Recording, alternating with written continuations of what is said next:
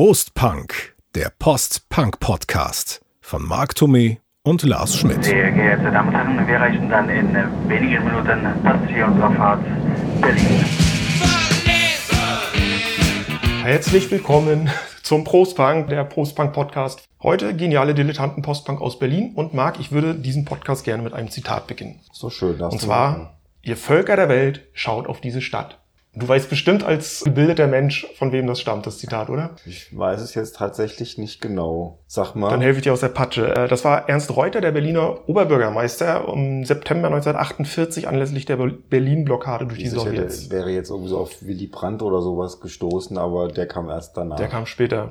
Liebe Podcast-Hörer, schaut und hört auf diese Stadt, auf Berlin, Habt um die es heute gehen soll. Habt ihr, habt ihr wieder was gelernt, siehst du mal, wenn ihr es nicht schon eh wusstet. Ist ja auch egal, das soll jetzt keine Angeberei sein. Also So. wir, wir schauen jetzt Berlin ist- wir schauen auf die Stadt. Wir schauen auf Berlin und natürlich Fokus auf Westberlin. Vielleicht machen wir nachher noch, oder ich, so Ja, die Zeit bleibt, äh, wir gerne mal machen. kurz auf den Osten äh, Ende der 80er. Aber wir wollen ja anfangen, ähnlich wie wir das schon in unseren Düsseldorf und Hamburg Podcasts gemacht haben, uns so die Independent, Post-Punk, New Wave-Szene, wie auch immer man das nennen will, Ende der 70er, Anfang, Mitte der 80er angucken. Und da ist Berlin im Vergleich zu den anderen beiden genannten Städten eine völlig andere Nummer. Ja, wa- was auffällig ist, finde ich, während du in Hamburg und vor allen Dingen in Düsseldorf ja doch eine sehr lebendige eigene Szene hattest. Ich finde, in Berlin hast du irgendwie so eine kleine, feine, sehr spezielle Szene, die auch alle irgendwie miteinander was zu tun hatten und so ziemlich alle Bands, die es da irgendwie gab, waren noch miteinander verflochten. Und dementsprechend finde ich, ist das so ein kleiner Kreis. Die Stadt hat ein ganz eigenartiges Flair gehabt. Auf jeden Fall. Also allein schon durch den Status der Stadt, durch die Lage halt, West-Berlin eingemauert inmitten der DDR, dieser äh, Vier-Mächte-Status, ne, die, äh, die Alliierten oder speziell die Westalliierten, die drei, die da das Sagen hatten. Zufluchtsort für ganz viele Künstler, Freaks und Wehrpflicht, äh, Flüchtlinge aus Westdeutschland. Die sind dann da auf die, ich sag mal so, auf die einheimische, bunte Underground-Szene getroffen und daraus hat sich dann was sehr Kreatives und Wildes entwickelt in dieser Zeit. Aber auch ich habe jetzt gestaunt, als ich mich ein bisschen tiefer in die Materie begeben habe, dass es, wenn man jetzt mal so die reine Anzahl der Bands nimmt, im Vergleich zu Hamburg oder Düsseldorf weniger sind. Ja, auf, auf jeden Fall. Also wenn man mal ganz ehrlich ist, würde ja reichen, wenn man nur die einstürzenden Neubauten in der Ursprungskonstellation nennt. Ja, weil Da du sie schon alle. daraus entwickelte sich ja dann eben auch Mania D, Mania D heißen die, glaube ich, oder heißt das Mania, D? ich würd's Mania D aussprechen, Und dann halt ja. später dann eben Malaria und mit Malaria und den Neubauten haben wir eigentlich dann schon das Wichtigste genannt, abgesehen halt von den Ärzten. Die muss man natürlich auch mit in dem Kontext jetzt mal berücksichtigen, aber ich finde halt jetzt nicht, dass die Ärzte in so einem, in so, ich mag die Ärzte total gerne. Ja, wir häufiger ja, ja, ja, ja, ja. Aber das jetzt ist halt eine andere Nummer. Das ist jetzt nicht so dieser, dieser, dieser Post-Punk-Kram, ne? sondern das ist ja eher Fun-Punk und Rock'n'Roll und coole Texte und Ich glaube, den Ansatz, Index. den die hatten, den kannst du auch nicht mit dem vergleichen, den wie Blixer Bargeld an, an seine Musik oder an seine Kunst rangegangen ist oder wie die Mädels von Mania die oder Malaria. Ich glaube, die hatten wirklich eher so diesen experimentellen, avantgardistischen Underground-Ansatz, während die Ärzte von vornherein dieses, diesen fröhlichen Fun-Punk gemacht haben und auf die große Bühne gedrängt haben, sind. Ich hatte Ja. schon mal die Haben-Sind-Problematik im letzten Auf Podcast. Ich sollte noch mal eine Bühne. Grammatikschulung nehmen. sind. Ja. Ich jetzt mal so. Vielleicht sollten wir mal ein Bier trinken. Ja, ich finde, die Idee ist eigentlich ganz gut. Da denkt man weniger nach, da fließt das eher so aus einem raus. So ist es, so ist es. Und es gibt, während ich mal ein Bier aufmache, das Berliner Pilz. Jetzt werden sich ganz findige Zuhörer sagen, das Berliner Pilz ist aber das Pilz des Berliner Ostens. Und da haben sie recht. Aber Schultheiß oder Berliner Kindl, also die beiden Westberliner Biere, waren hier im Großraum Frankfurt, Darmstadt nicht zu kriegen. Außerdem ich finde ich, schmeckt dass das Berliner das- ja. Pilsner viel besser. Ich bin da ganz deiner Meinung. Also ich finde auch jetzt das Berliner Kindle oder sowas mag ich auch nicht so Nee, also die Schultheiß geht, glaube ich, noch eher. Ich glaube, Kindl, wenn ich mich so dran erinnere, schmeckt mir nicht so. Ähm, erstmal ein Schlückchen trinken, Mhm. aber wir kennen es ja und es ist ein leckeres Pilz auf jeden Fall. Prost. Zum Wohl. Also, was uns beiden sehr geholfen hat, jetzt bei der Recherche, das ist der Film und auch das Buch von Mark Reeder, Lust and Sound in West Berlin. Und zwar ist das ein Brite, der hat diese ganze Szene eben mitverfolgt und der Film von ihm ist wirklich, ähm, also ist toll, oder? Wie Ja, es ist den? ein super Zeitdokument. Und da fand ich es halt total spannend, dieses Schmelztiegelhafte von Berlin, ja, dass da ähm, Partys gefeiert wurden und auf der gleichen Party hingen dann halt Blixer Bargeld ab und die Mädels von Malaria, aber auch die Rumpe Sisters und, dann, und dann eben Nena. Später, ne? ja. Also so also dass es da überhaupt nicht diese Berührungsängste gab zwischen eben so einem Popstar wie Nena das halt nun mal war und diesen doch sehr ähm, künstlerisch tätigen Bands wie halt die Neubauten mhm. oder eben auch Malaria, die ja nach den ersten Veröffentlichungen bei Malaria noch krasser als bei den Neubauten, die auch sofort auch in dieser künstlerischen Ecke drin waren. Ne? Wenn man sich anguckt, die wurden sofort nach New York eingeladen. Die Neubauten sind ja auch spätestens ähm, ab der ab der zweiten Platte die Zeichnung des Patienten OT ja auch in diesem Kunstkontext so komplett drin. Ne? Und es wurde ja später immer heftiger, mhm. bis hin zum Auftritt in der Hamburger Elbphilharmonie. Also ich finde aber auch das ist super interessant, wenn man sich das so anguckt. Plixer, der ja Schulabbrecher war am Anfang, ne, steht dann da in, in Er hat in einem, das fand ich wirklich, das ist wieder so eine typische tolle und wahrscheinlich zu der Zeit nur in Berlin mögliche Geschichte. Er war dann Filmvorführer in einem Kino und in diesem Kino lief nur ein einziger Film, nämlich die Rocky Horror Picture Show. Und da hat er verschiedene Leute dann kennengelernt. Und, und dann, ich, ich weiß nicht, er steht in so einem Laden, da gibt es so ein Bild, vielleicht war es sogar der Scheißladen vom, der wahre Heino, ist ja auch so eine Ikone aus Berlin. Kommen wir bestimmt nachher auch nochmal äh, drauf, der ja ganz lange mit den Hosen auch zusammengearbeitet mhm. hat. Jedenfalls steht da der Blixer, diese wirren Haare und hat, glaube ich, vor sich irgendwie so ein Billow-Keyboard und kloppt immer auf eine einzelne Note und dazu schreit er und erzählt irgendwas, hat noch so eine Art Mundschutz, den er immer wieder an und abzieht und dann wieder schreit. Also einfach so irgendwie experimenteller Kram. Wo du halt denkst so, wer will das hören? Hm. Aber dann halt irgendwie dann doch so, wird da ein Konzept draus, dann halt gerade so mit seinen Perkussionisten, äh, mit, mit NU Unruh und mit FM Einheit, die dann ja eben, weil der NU Unruh ja aus Geldnot sein Schlagzeug verticken musste, haben die ja dann angefangen, auf allem rumzukloppen, was sie irgendwie gefunden haben und haben dann dadurch halt auf der ersten Platte Collapse diesen ähm, sehr einzigartigen, speziellen ähm, Neubauten-Sound dann halt auch entwickelt. Man kann da noch nicht mal sagen, dass auf diesen ersten beiden Platten, also Kollaps und die Zeichnungen des Patienten OT irgendwie sowas wie Songstrukturen großartig zu entdecken wären. Das sind eigentlich irgendwelche Soundcollagen. Auf der ersten haben sie halt eben gekloppt ähm, und er hat geschrien und auf der zweiten werden sie da sehr viel feinsinniger, würde ich mal sagen. Und ich finde diese, die Zeichnung des Patienten OT ist eine absolute Gänsehautplatte. Also das ist für mich schon so puristischer Industrial, weil man halt eben Alltagsgeräusche eben benutzt, um in Anführungszeichen Musik zu machen. Aber da sind dann echt so gruselige Sachen drauf. Wir hatten es, glaube ich, schon mal bei unserem Deutschland, ja. äh, bei unserer Deutschlandfolge, dass halt original Tonbandaufnahmen eines Mörders da eben vorkommen. Ich finde es schon, das heißt sehr düster. Sehr ja, das ist schmerzhaft. Also ich hatte hatte letzte Woche hatte ich ein bisschen Rücken und dann habe ich gedacht, ach, du musst dir auch noch Neubauten anhören äh, in, in ja, Podcast-Vorbereitung. Dann habe ich okay. gedacht, legst dich schön entspannt aufs Sofa, rücklings, Wärmekissen ins Kreuz, Kopfhörer auf und habe mir die Kollaps angehört. Also meine Rückenschmerzen sind eher schlimmer geworden. Das sind aber halt so Sachen, die man auch nicht so als Musik irgendwie hören kann. Die hörst du im Prinzip wie so ein Hörspiel. Das sind so Klanginstallationen oder ja. so würde ich es also bezeichnen. Also, ne? Macht trotzdem, trotzdem Spaß da rein. Also gerade auf der zweiten finde ich das, weil du mhm. unheimlich viele kleine Kleinigkeiten hörst, die dir beim fünften Mal erst auffallen. Vielleicht mal, wo wir jetzt ja eh mit den Neubauten sind, die vielleicht ja wirklich dann bekannteste Band, die 1980 gegründet von Blixer Bargeld, Andrew Unruh oder nennen wir ihn NU Unruh, da gibt's ja verschiedene Schreibweisen, zusammen mit Gudrun Gut und Beate Bartel, die zu der Zeit auch schon die Band Mania D hatten. Die Mädels sind dann ein Jahr später ausgestiegen, weil es nicht so richtig zwischen den Frauen und den Männern in der Band funktioniert hat. Wie sagte Gudrun Gut, die Neubauten waren Blixers Ding. Die Beate hat sich irgendwie auch über seinen despotischen Stil bei Aufnahmen so beschwert. Kann ich mir gar nicht vorstellen. Meinte, das wäre alles viel, viel harmonischer, wenn sie nur mit Mädels zusammen musiziert bei, bei Mania D.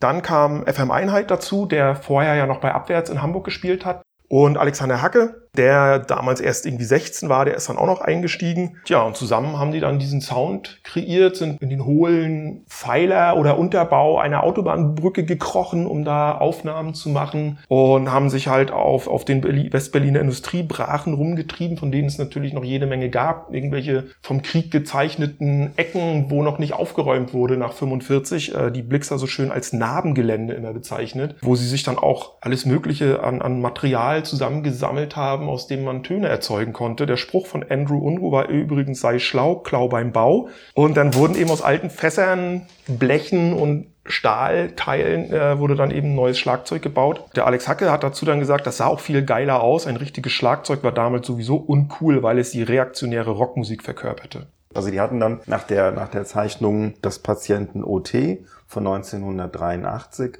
haben so eine kleine Schaffenskrise gehabt, weil dieses Arbeiten, glaube ich, mit, weißt du, mit diesen natürlichen mhm, Ja, ich wollte gerade sagen, weil, weil äh, Einheit ist dann zum. Beispiel schon ausgestiegen nach dieser Platte. Er hat auch gesagt, diese Steigerung halt immer mit diesen Geräuschen und immer düsterer und, und, und schräger und krachiger, das hat ja auch so eine Spirale losgetreten. Dazu haben die Jungs ja Speed genommen wie die Weltmeister. Was das auch nochmal alles verstärkt hatte, das waren dann die Gründe für FM Einheit, wo er an einen Punkt gekommen ist, wo er ausgestiegen ist, denn er hat gesagt, dass das Konzept dieser Band für ihn ausgereizt war. Als nächstes hätten wir die Bühne sprengen müssen, hat er gesagt. Er hat da keine Steigerung mehr gesehen. Das war aber bei den anderen wahrscheinlich ähnlich Mhm. gewesen. Das war so eine richtige Schaffenskrise. Dementsprechend hat es ja auch zwei Jahre gedauert. Ja. Einheit kam aber dann wieder zurück und dann kam halt die halbe Mensch. Und das ist ja dann das Lustige. Hat man auch jetzt schon ein paar Mal drüber geredet. Das wurde dann halt in den Hansa-Studios aufgenommen. Sie hatten sich dann auch erstmals einen Produzenten mit ins, ins Boot gehol geholt. Und das war eben Gareth Jones, der halt auch mit Depeche Mode die äh, Some Trade Reward und die Black Celebration gemacht hat. Und da kam es ja dann auch zu diesem von uns ja auch schon häufig erwähnten Treffen zwischen Depeche Mode und eben den Neubauten. Und die halbe Mensch, die arbeiten dann halt auch schon eben mit, mit, mit, mit Sampling Ja. und so weiter. Der große Hit ist ja Jügung, fütter mein Ego, ne? Also, Übrigens, wo es ja genau, was ich gerade sagte, um den Speedkonsum. Der Band geht. was ich nicht wusste, Ich bin zwölf Meter groß. bin zwölf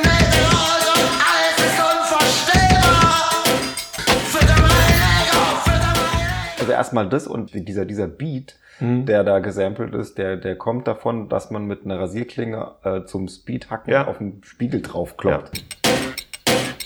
Und das haben die dann halt irgendwo gesampelt und das wurde dann dieser, dieser Beat dazu halt. Aber das Ding war halt auch ein Riesenhit in den, in den Underground-Discos. Also ich finde das auch wirklich tanzbar. Ja. Also das ist schon, das ist ein geiles Ding. Ja. Also das kann man gar nicht anders Es ist auch ein, vom Sound und vom Rhythmus her es ist ein Quantensprung zu all dem, was sie davor gemacht haben. Plötzlich ist, sind die Neubauten tanzbar. Flixer Bargeld und ähm, Nick Cave sind ja super gute Kumpels geworden in Berlin. Und als das dann mit äh, Nick Caves Band, der Birthday Party, nicht mehr so funktionierte, hat er ja dann mit Flixer ähm, und einigen anderen Musikern dann eben die Bad Seeds gegründet. Ja. Und ich finde, man merkt da auch irgendwie, Blixer hat da Gitarre gespielt, dass auch das irgendwie Einflüsse auf Blixer hat, weil dessen Musik wird dann auch irgendwie immer ruhiger. Wenn man dann den Nachfolger, nämlich zu Halber Mensch, sich anhört, die fünf auf der nach oben offenen Richterskala von 87, da ist dann halt mit Morning Dew ein Song drauf, der hätte auch von Nick Cave kommen können. Oh, now there's no more morning dew. Das klingt gar nicht mehr nach den frühen äh, Neubauten. Mhm. Also schon interessant, diese, diese, diese Entwicklung, die die dann da so genommen haben. Und dann gibt's in 89 das Album Haus der Lüge, wo dann so ein Song wie Feurio drauf ist. Der ist ja auch schon nah am Popsong für Neubautenverhältnisse. Also die ganze Haus der Lüge und auch die Tabula Rasa, die danach kam, da merkt man so richtig, mittlerweile haben sie ja auch mit, mit Heiner Müller zusammengearbeitet und ich finde, da merkst du so richtig denen an, dass die jetzt auch so in diesem Kunst-Establishment irgendwie angekommen sind. Die Songs werden immer strukturierter. Heute sind sie für ihr Tor, wobei man halt ganz ehrlich sagen muss, ähm, als die EMI oder wie du immer so schön sagst, EMI, äh, Mute Records übernommen hat, beziehungsweise gekauft hat, verloren die ja ihren, ihren Vertrag. Ne? Und seitdem machen die das äh, mit, mit Crowdfunding, ihre Ja. Platten. Ich bin großer Fan von den Neubauten, muss ich dazu sagen. Also ich finde es toll, dass es die immer noch gibt und ich finde es auch toll, dass auch die neuen Platten von denen, haben wir jetzt erst wieder eine rausgebracht, ähm, durchaus prima zu hören sind. Natürlich ganz anders als das, was man am Anfang gemacht hat. Es tut den, der, der Band aber überhaupt gar nicht, gar nicht schlecht. Wir sollten auf jeden Fall den, den Fokus auf die Frauenpower, auf die Berliner Frauenpower lenken. Nachdem wir ja schon in unserem vergangenen Podcast, in unserem zweiten, über die Ursprünge der Punkszene in Großbritannien gesprochen haben und am Ende zu der Erkenntnis kamen, dass das für die, für das Selbstbewusstsein der Frauen, selber Punkmusik oder selber irgendeine Musik zu machen, sehr ausschlaggebend war, dass die sich plötzlich getraut haben, und dass eben gerade in Deutschland, dass es viele, viele Beispiele dafür gibt, dass Mädels eben gesagt haben, wir machen jetzt unsere Musik, scheißegal, ob wir ein Instrument spielen können oder nicht, scheißegal, wie es klingt, wir verwirklichen uns jetzt auf die Art und Weise. Und da sind eben die Damen Beate Bartel, Bettina Köster, Gudrun Gut, Karin Luner und Eva Maria Gößling Musterbeispiele. Oder müsste ich jetzt gendergerecht Musterbeispielinnen sagen? weiß ich nicht genau. Sie haben nämlich 1979 Das Beispiel ist doch, das Beispiel ist doch neutral. Ja, neutrum, doch- ja, Sind wir stimmt. doch fein raus aus der Kiste. Richtig. Also sie haben 1979 die Band Mania D gegründet. Also diese fünf, wobei die Karin Luna und die Eva Maria Gößling relativ schnell, relativ zeitig wieder ausgestiegen sind, sodass es dann ein Trio blieb. Gudrun Gut hat damals gesagt, dass wir uns bewusst dafür entschieden haben, eine Frauenband zu sein, denn es war wichtig, dass man sich als Frauen verbündet hat. So konnten wir machen, was wir wollten, ohne Geschlechterkampf. Ja, und das war ja ruckzuck auch erfolgreich. Ja. Ähm, also ich meine, das muss man sich mal vorstellen. 79 werden die gegründet und die hatten 79 schon den ersten Auftritt in New York. Mania, die waren ja dann auch gleich gerne gesehen bei John Peel und der hatte dann dieses Track 4 oder Track 4, wie auch immer. Das war bei, bei John Peel Single des Jahres. Schon geil. Also wie gesagt, mein Ding ähm, sind die irgendwie nicht so, aber ich verstehe schon, dass John Peel sagte, das ist der Wahnsinn, das kenne ich noch nicht, weil halt irgendwie das ist kein Punk, es ist aber auch jetzt, also ist was ganz anderes als Also da ist ja auch, die hatten ja äh, ein Saxophon dabei, was, was die Musik auch sehr dominiert hat. Und dadurch klang das natürlich auch sehr jazzig. Das sagen die ja, selber jazzig, auch. Also finde ich, ist ein guter, jazzig, ein punkig, new wavig irgendwie. Das haben die alles da reingehauen. Und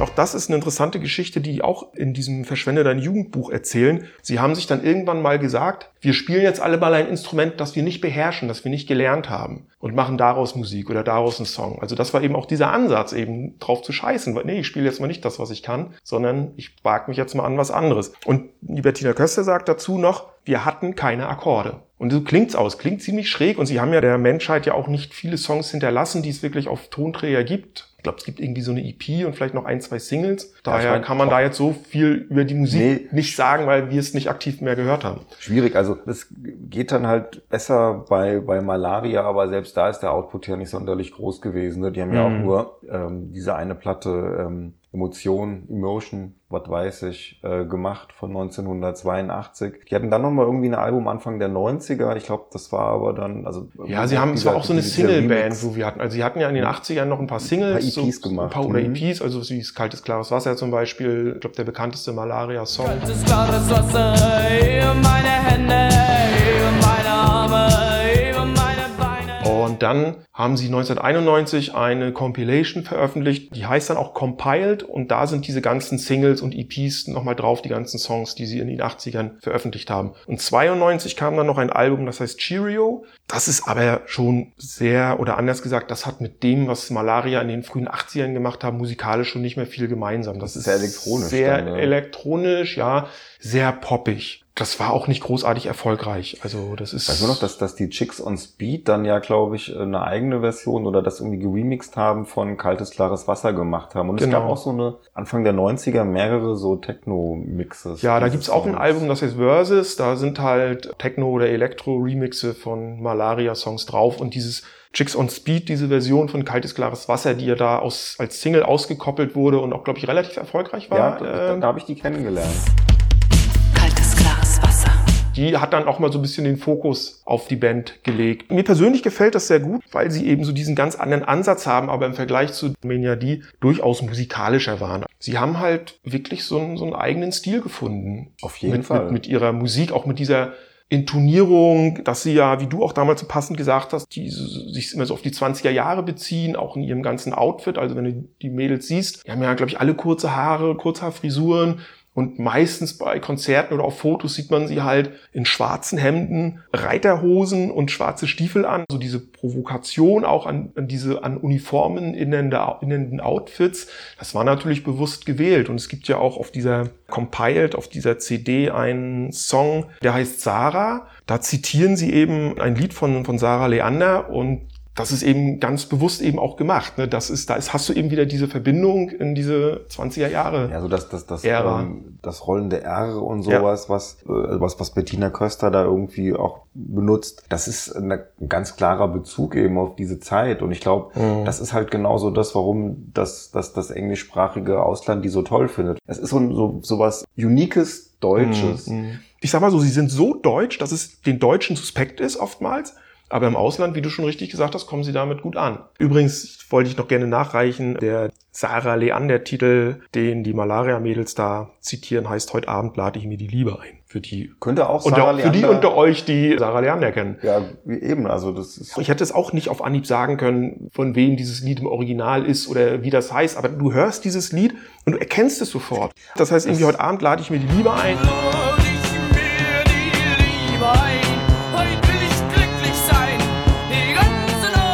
Und der wird in Teilen durch einen eigenen Malaria-Text quasi noch ergänzt, Mhm. aber in, der Refrain ist halt der Original aus diesem Sarah Ja, Leander. da merkt man halt mal, wie, weil das so, so homogen in das Gesamtkonzept von der Band irgendwie eingepasst ist. Ja, Mhm. da merkt man schon so, ne, wo die Wurzeln halt sind und wie gut die das eben auch irgendwie übersetzt bekommen, dass das nicht auffällt. Und Ja. trotz allem ist es ja auch modern, weil sie ja auch sehr viel mit, mit synthetischer Musik ja auch arbeiten. Ne? Sie haben ja dann schon auch Synthes und so Ja. dabei. Ja. Also es ist ja jetzt nicht einfach nur so, dass man klassische Instrumente, die man in den 20ern benutzt hat, benutzen würde, sondern man, man, man nimmt da durchaus eben auch aktuelle Technik mit rein. Also von daher Mhm. schon echte Vorreiter und eben was ganz Spezielles, was es eben sonst auch eben nicht gibt. Interessant ist aber auch so, mit für wen die halt alles Vorgruppe waren. Ne? Also das Beste, ich meine, für New Order, für die Birthday Party, aber das Beste passt natürlich, oder am besten passt halt zu Susie and the Banshees. Ja. Also kann mir richtig gut vorstellen, wie Susie and the Banshees Fans auch mit dieser Musikklasse was anfangen können. Und natürlich, wenn du irgendwo guckst,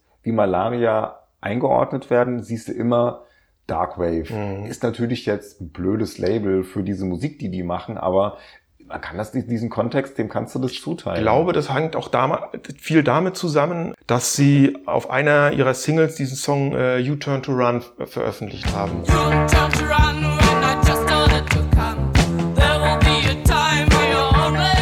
You Turn to Run ist Anfang der 90er quasi von der aufblühenden Gothic- und Darkwave-Szene in Deutschland neu entdeckt worden und äh, hat sich dann zu so einem Szene-Klassiker, Kultklassiker entwickelt. Und ich glaube, deswegen ist Malaria dann nachträglich auch nochmal so dieser Darkwave-Stempel aufgedrückt worden. Ah ja, siehst du. Denn die Band war ja nur bis 84 aktiv.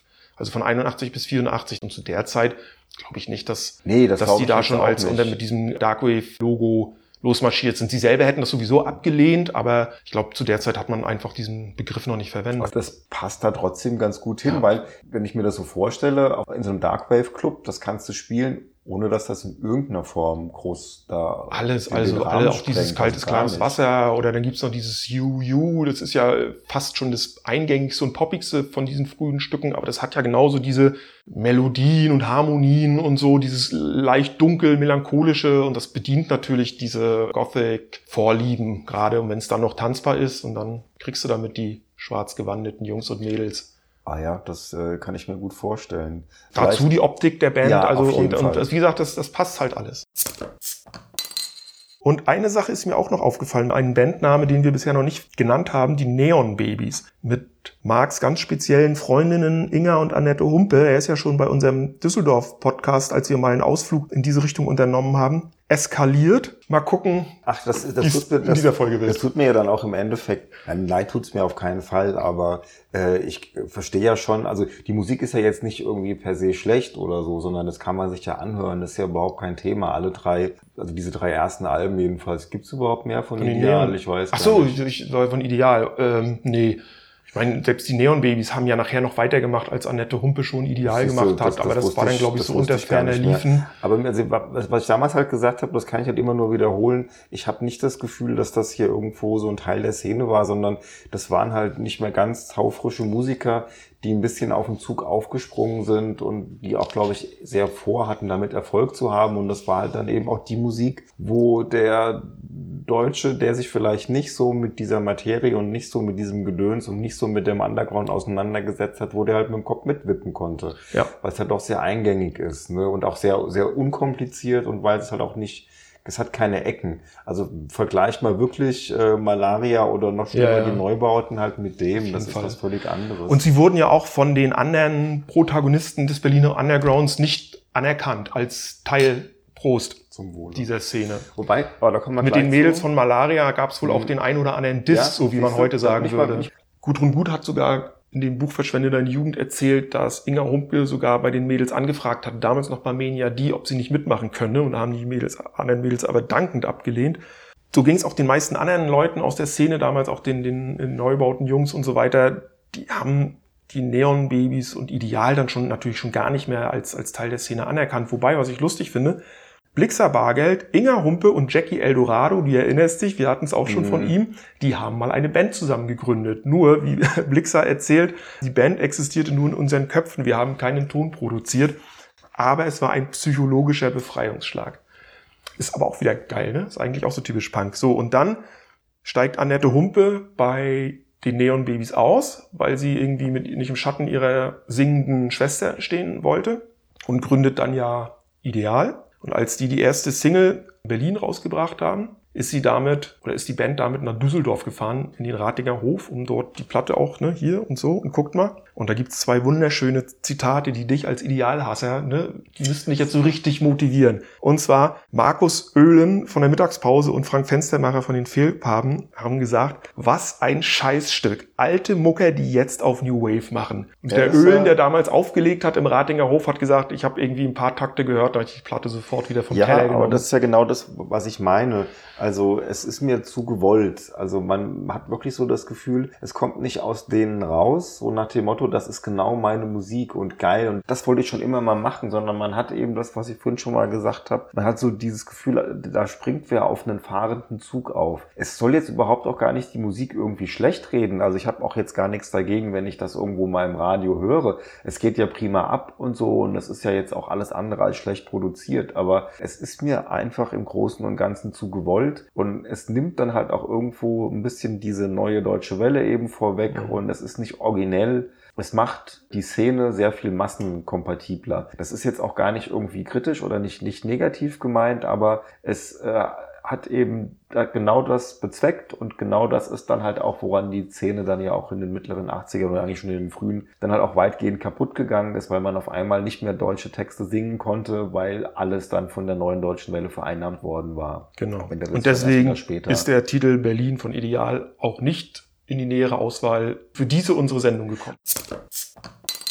Naja gut, wenn ich jetzt auf die Uhr gucke, Lars, dann sind wir jetzt doch schon wieder weit drüber. Es schleicht sich ein, oder? Das Problem ist dann einfach, es, es ist nicht nur die Musik, über die man reden muss, sondern es ist eben auch einfach der Zustand in West-Berlin damals und eben so das, dieser, dieser noch größere Komplex. Ansonsten Mhm. wären wir wahrscheinlich schon durch. Deshalb machen wir vielleicht doch zwei, damit wir hier nicht irgendwie, also zwei, zwei Teile dieser Folge, damit wir ja niemanden langweilen. Also wir haben uns bei Düsseldorf und Hamburg, haben uns arg zusammengerissen und sind, glaube ich, irgendwie bei beiden Folgen so bei der knappen Dreiviertelstunde rausgekommen. Berlin schaffen wir es nicht. ist auch größer, die Stadt. Ja, das, ist, das, ist, das leuchtet ein. Hervorragend. Mit diesen Worten verabschieden wir uns aus Teil Ja. 1. Äh, Besser hätte ich es auch nicht sagen können. Und danke fürs Zuhören. Bleibt uns gewogen. Ja, zweiter, zweiter Teil kommt.